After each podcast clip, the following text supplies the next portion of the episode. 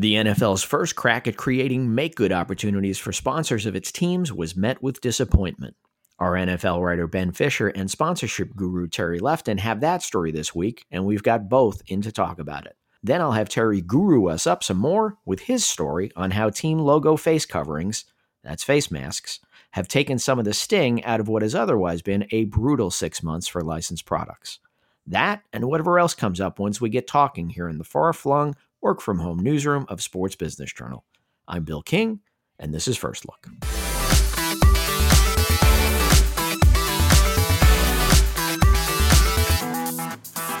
When the NFL decreed that the first eight or so rows of seats in each stadium would be blocked off, ostensibly to separate fans from players to reduce the risk of COVID exposure, it also created an opportunity.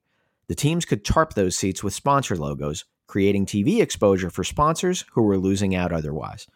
Well, the early reviews of that are out and they're not particularly promising. Our NFL writer Ben Fisher is here to talk about that. Ben, you and Terry Lefton and some of our other staffers watched closely to see which sponsors had their logos in those locations. You didn't clock exposure time, but it became apparent rather quickly that it wasn't going to be what sponsors were hoping for, right? Right. I think the more sophisticated people in this world who have technology to actually measure this rather than just a general sense of what they saw during the games, the, the data mostly matched up with our first impressions. That um, it wasn't a total lost cause. There were some uh, spots in those seat covers that, that got reasonably good exposure on TV, but collectively as a group, they were um, you know underwhelming. To to quote one of the men quoted in our story, they generally delivered less on camera time than anticipated.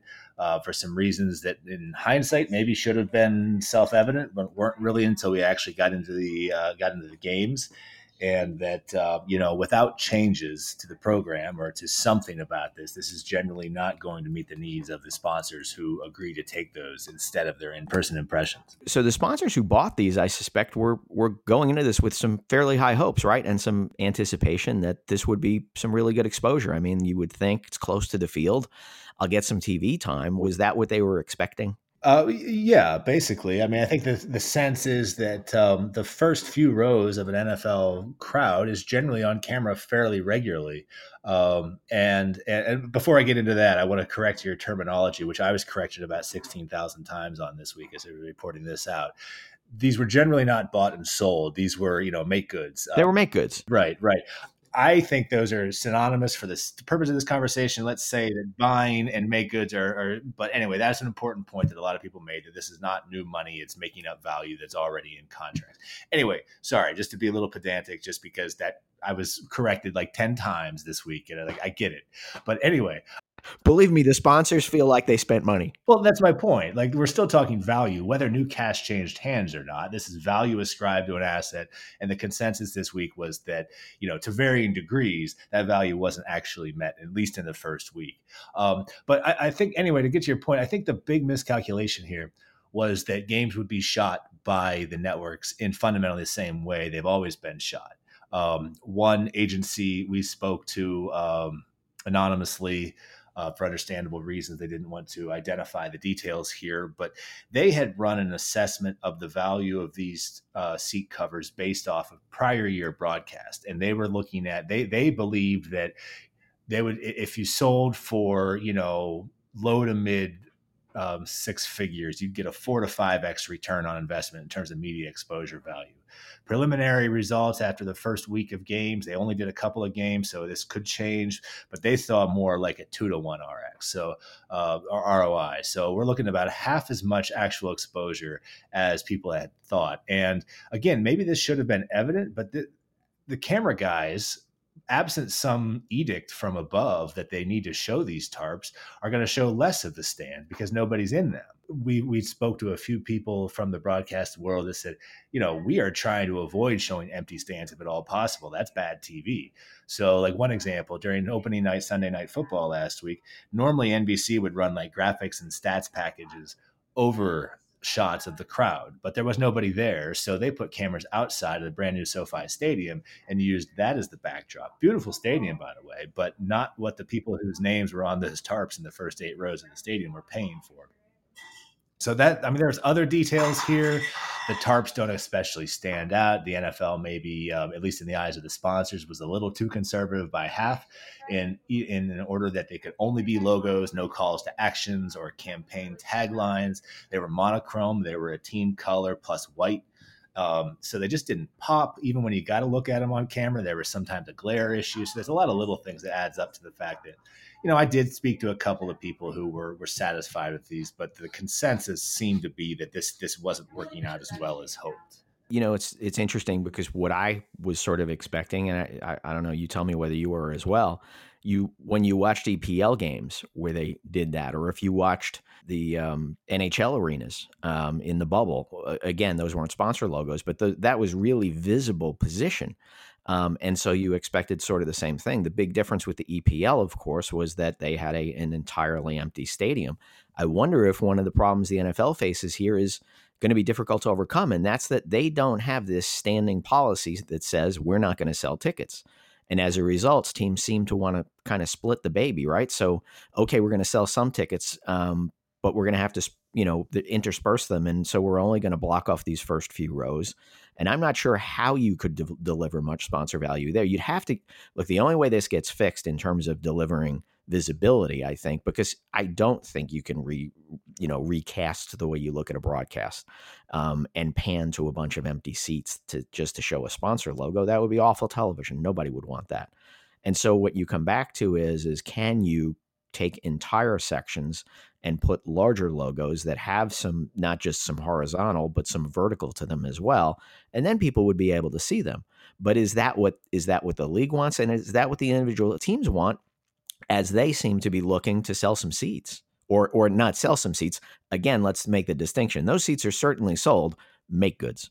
Yeah, that's an interesting point. I, I, don't know that even in best case scenario, ticket sales would get to be to the, such a high point that you couldn't add another 12 rows to those seat tarp covers to make them bigger. I don't think that's the issue. I think it's I think it's more the NFL is just it's their traditional conservatism, both that they really do want to protect the I mean they want to they want to, you know, keep the field and the camera shots relatively low commercial not because they're necessarily some high-minded ideal here, but the NFL always wants somewhere else to go. They don't want to ever overplay their hand. They'd rather they'd rather get this um, get this wrong to the conservative side and get this wrong to the uh, over the top commercialized side. So I think that more that, that that general philosophy more than teams trying to reserve more seats to sell is the main thing because even best case scenario teams are probably talking 50% capacity here and that's assuming COVID case counts continue to go down. I wonder whether the calculus for the league changes at all when they start to have conversation with league sponsors because in fact most of those sponsors in, in those individual markets, or at least many, and I do think it was most. You you have the data that you're looking at it. I'm not. It seemed to me that most of those sponsors that took a lot of those tarps are also league sponsors, right? Um, not most. I, I, I didn't exactly run the math on this, but I think that the majority of them were in fact local sponsors. Um, you know, I think the biggest buyers of the tarps across the league were teams that uh, were, were national sponsors, were league sponsors that also activated at the team level.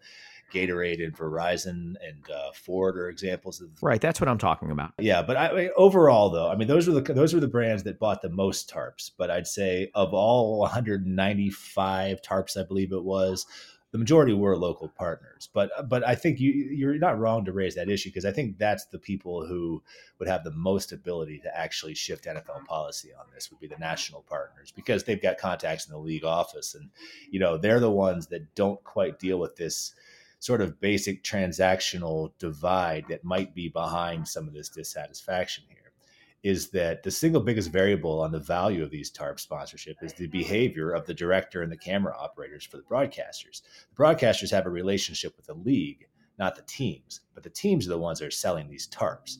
So that's sort of just, you know, basic fact that uh, the variables don't quite align with the actual parties to these deals would, would, would maybe behind this disconnect in expectations on camera time. So I think you know your Gatorades, your Fords, your Rocket Mortgages, um, your Visas were, were some of the t- partners that are both sponsors at the national and team level. Those probably have the most direct line to actually forcing some move on this. Did you get a sense that the teams, after seeing it, have any idea that there might be some place for them to go? Is there a way they can change their execution? I mean, obviously they have to have a, have conversations with with sponsors about what these are really worth, and that's a make good conversation anyway, right? So that's outside the contract. We have to sit down and decide. Okay, you're giving me this instead. I accept that. Wait a minute, it's not what we thought it was going to be. We got to now we've got to make good on the make good. That's the conversation everybody's going to have.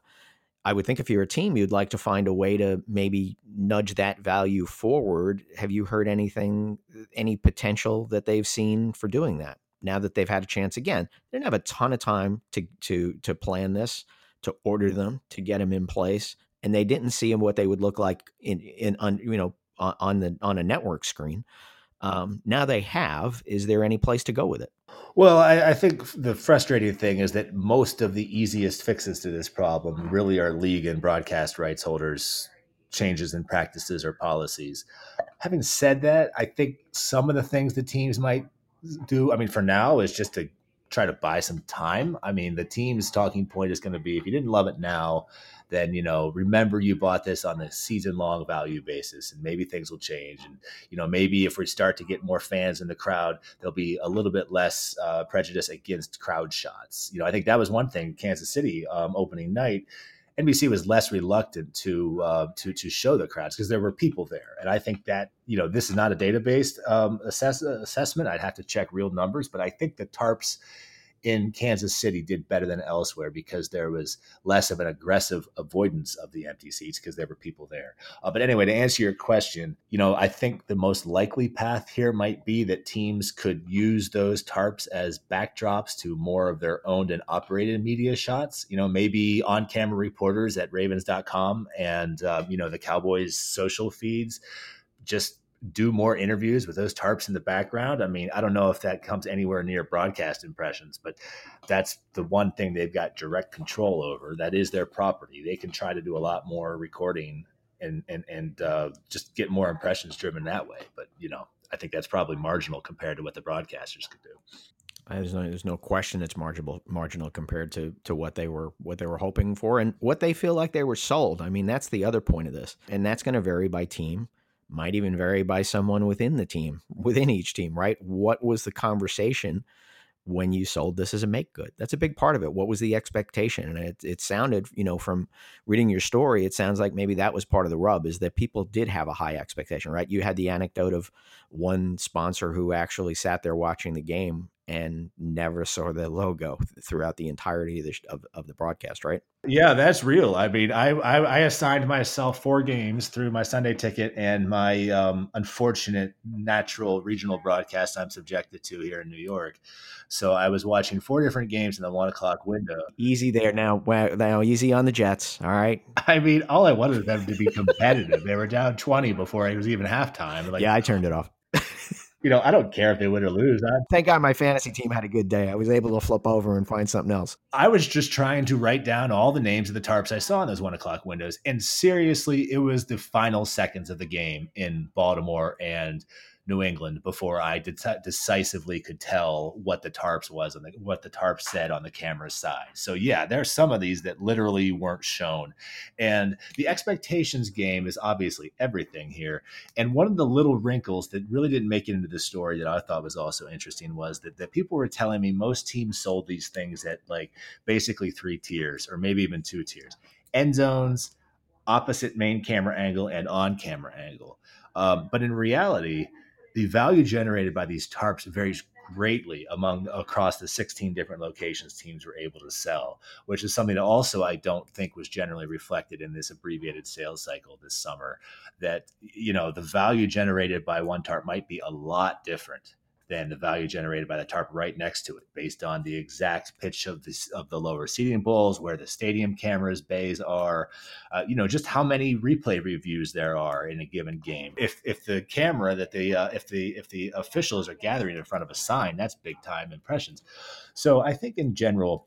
Expectations were both maybe a little overstated and also maybe a little unsophisticated as far as the exact playing out of how these tarps work on the camera angles here.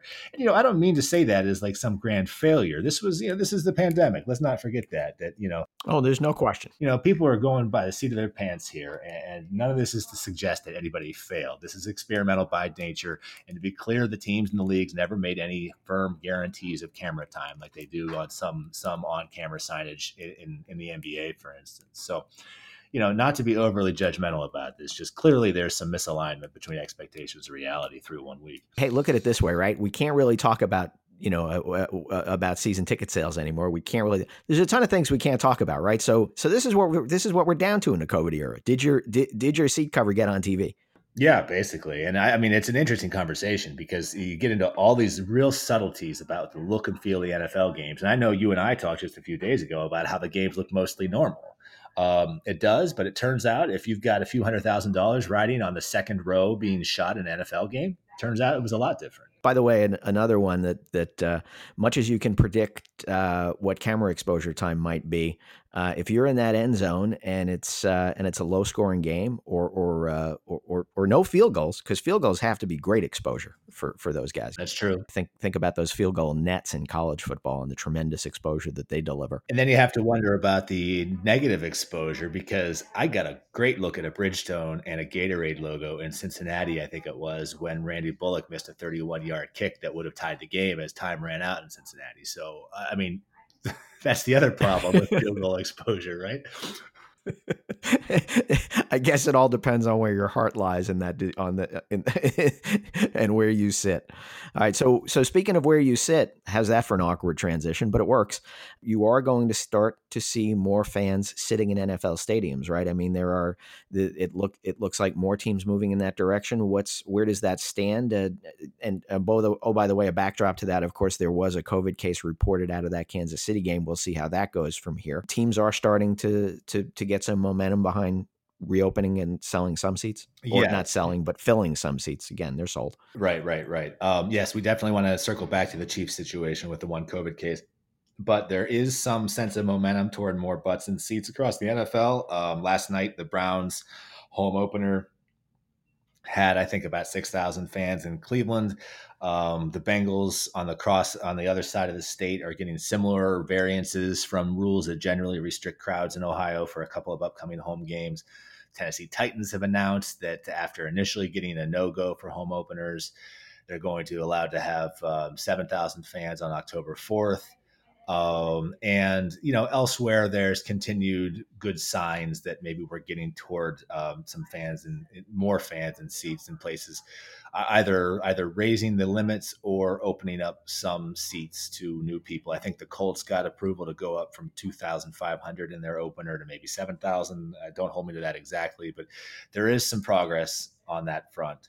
Um, so that's good news, and that tracks with some of my predictions I'd made that you know every time one team gets approval, that makes all the others that much easier because no one in politics really wants to be an outlier if something goes wrong.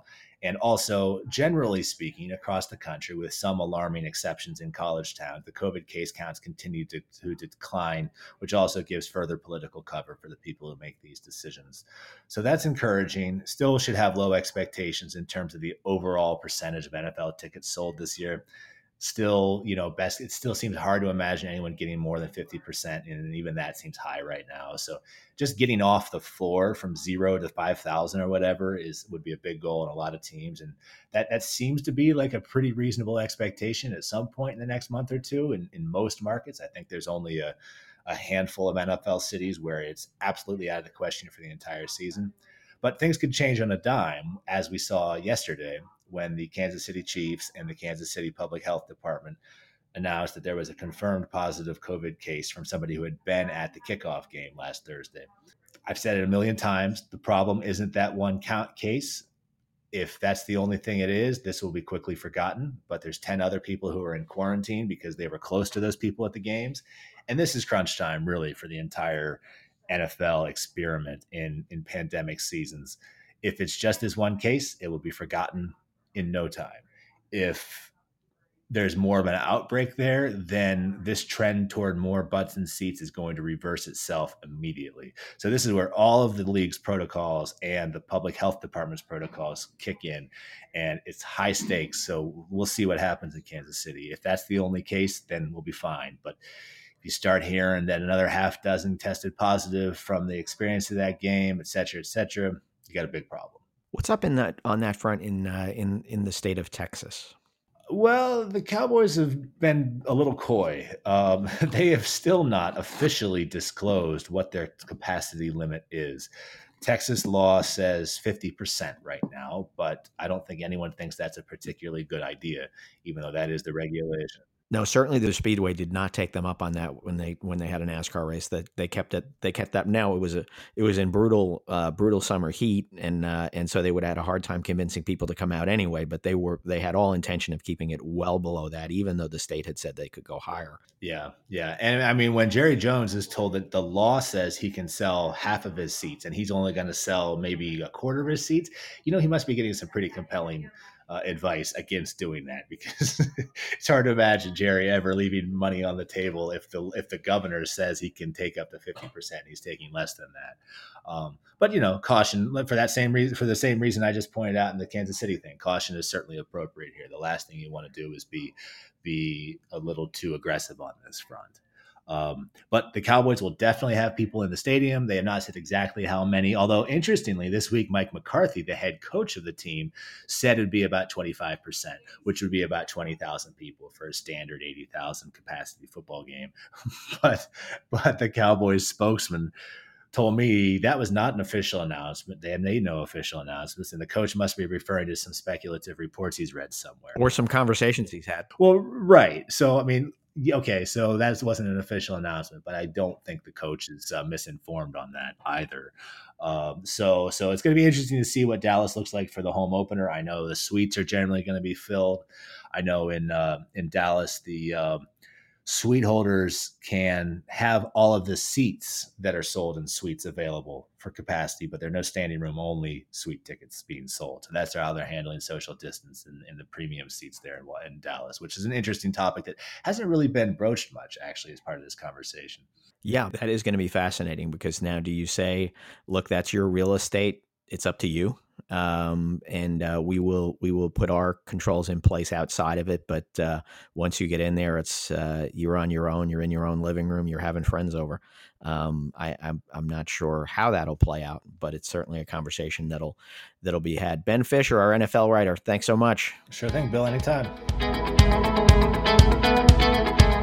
First Look is available on Apple Podcasts and Spotify. If you're a fan of our podcast, subscribe on your mobile device to have First Look delivered right to your phone every Monday morning.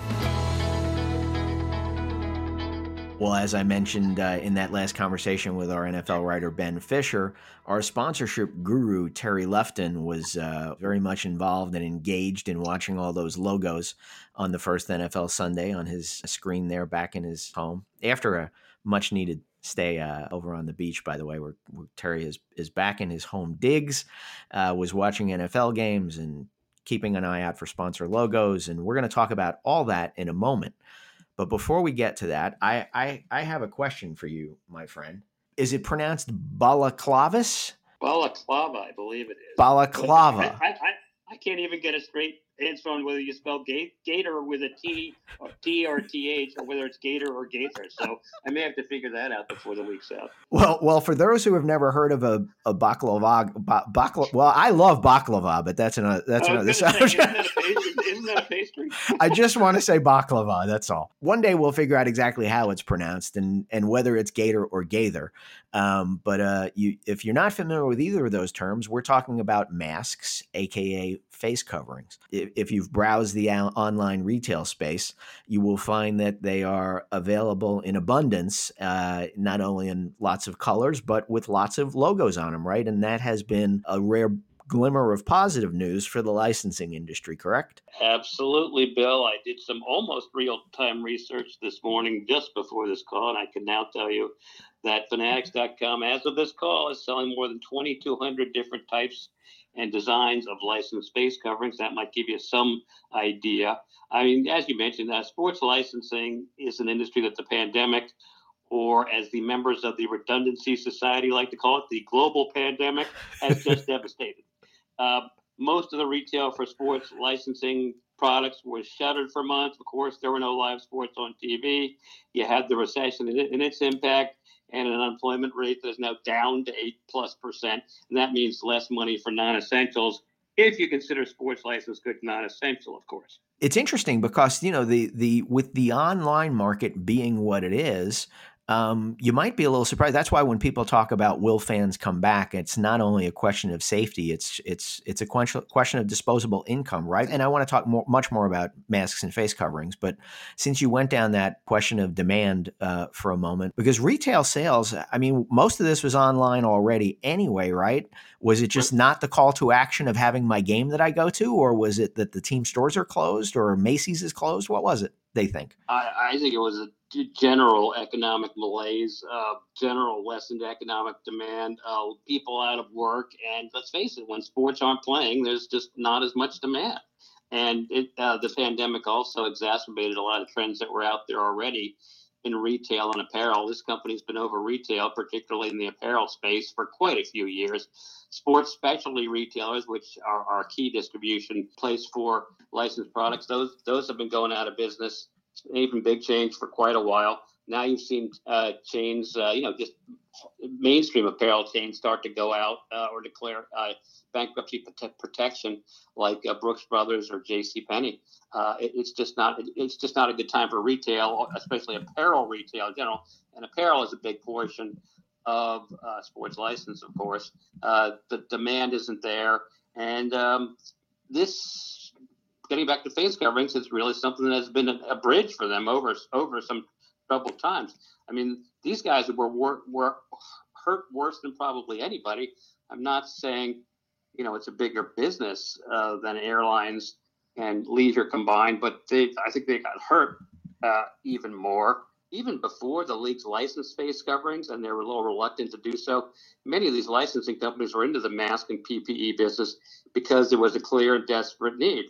And if there is a process that manufacturers of licensed products know how to execute, it's getting goods manufactured inexpensively in China and getting them into this market. Uh, demand was so huge for face coverings that they were being shipped by air in some cases rather than by sea, even charter flights in some cases. Um, so uh, even before the leagues kind of came to terms with licensing these things, and I think it was mid to late April, most of the deals now have some sort of charity tithe onto it. So, you know, a small percentage of each one goes to charity, made them feel better. But now the demand is so great that, that some people aren't aren't even able to meet the demand. And that's why we have masks on the cover. that's right. So yeah, initially the you know th- this this industry that is so good at hot market, right? I mean, you think about it; they crank out in a matter of hours. In some cases, it used to be um, back before the, the the the manner of producing merchandise changed, but uh, they managed to get championship stuff in the hands of people like on the spot uh, in ballparks and stadium for years.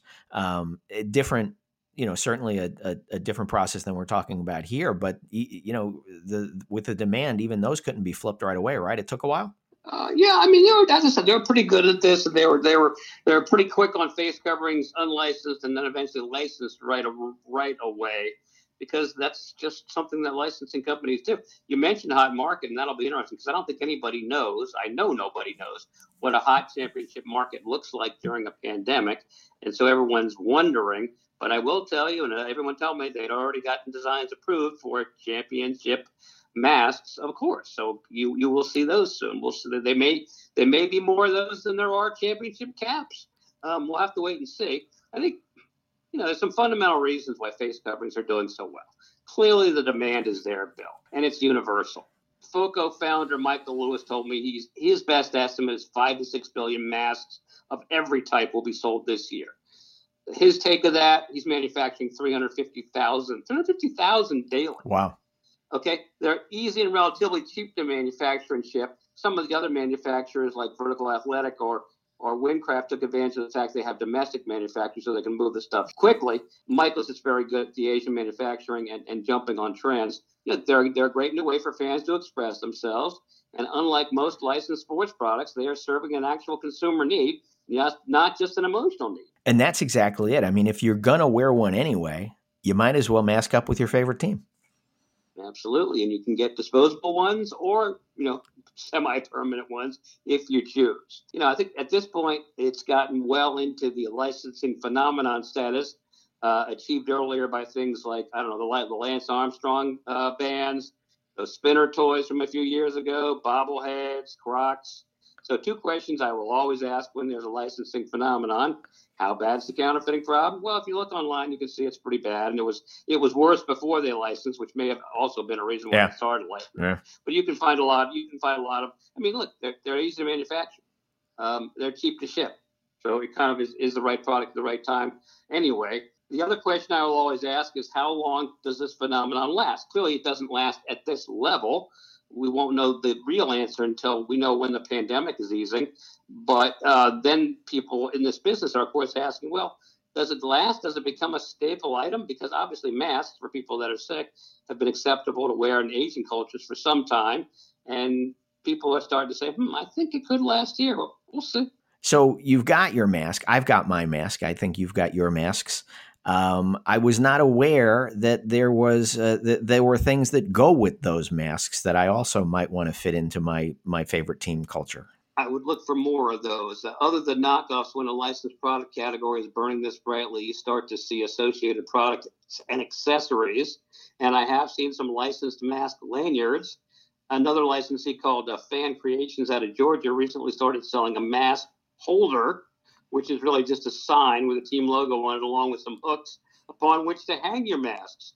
What could come next? Mask bags, mask coasters. I don't. I don't know. It's it's limited only by the imagination. But if you really want one of those mask hooks, it's around twenty five dollars on Fanatics, Bill. You know, it's kind of interesting to think back that there was initially some question over this was a, an appropriate direction, right? Some of the leagues and teams had some concerns absolutely. They, they, they, it was more PR play then. I mean, they were they were they're worried about taking advantage of it, being seen as taking advantage of it. Well, you know, last I checked, uh, these were these were for-profit organizations, and they're operating in a capitalist society. So, uh, as soon as they figured out, all right, we'll tie it to a charity, and then they they, they go all over the place, um, and then we'll look better. I mean, look, it's it's it's a minimal amount out of an item that might cost somewhere 20 20 25 bucks and often that's that's in a multi-pack but uh, after I think Foco in particular pushed hard against the leagues for them to do it, and then they finally figured, uh, you know, it, it, was okay. And now, you know, you see them everywhere. They're sold across various forms of retail. And as I said, the, the need is universal. The availability is about the same. So it's working out pretty well. And yeah, no, not every company is making them, but there are a lot of companies that, you know, it allowed them to hire back a significant portion of their uh, workforce. And in some cases, like Foco, like Vertical Athletic, it's going to make for by far their best year ever. Michael Lewis at Foco told me he's going to sell pretty close, maybe over, but pretty close to $100 million worth of masks. And now remember, that's a lot of money, but it's also a category that was at nothing until March or April. What so is really you're really talking about $100 million worth of product from April on that's pretty impressive. So, how does that compare to other categories? Well, he says that's going to be around 45 or 50 percent of, of everything he makes, and he makes uh, some some apparel, some tchotchkes, some bags, some shoes. Uh, you know, it, it's not going to it's not going to rival you know the, the top of the food chain in, in sports licensed apparel, which is you know on field jerseys. Right. But uh, you know, if no one's playing, I don't know if you have a lot of demand generated for things that are on the field. And that's the other thing I forgot to mention in this. Um, not only did some people get right, some companies get rights for these, they got on field rights for these, which means they're getting the TV exposure, which is really valuable. All right, Terry, really good stuff on the masks. I also want to talk to you a little bit about. Uh, we had Ben Fisher on earlier in the in, in the podcast uh, to talk about the project that you guys worked on, looking at sponsor logos and their placement and whether they get any exposure. I imagine you just spoke to some brands about it, and uh, what were you hearing from them? And were you even surprised watching the games? It just, I mean, how well, hard? Of all, well, Ben and I and some others, we were tasked with sitting there with our clipboards and trying to write down the ad, ad logos that were in the end zone or on the sidelines, pretty close to the field, and it was about next to impossible to see most of them. And so I didn't think that the sponsors were getting much money. Uh, every, at, at, at, best, people would tell me, you know, they were underwhelmed. You know, the team guys tried tried to spin it, you know, the other way because most of these, if not all of them, were make goods to sponsors. Right. Uh, I I had a hard time seeing them.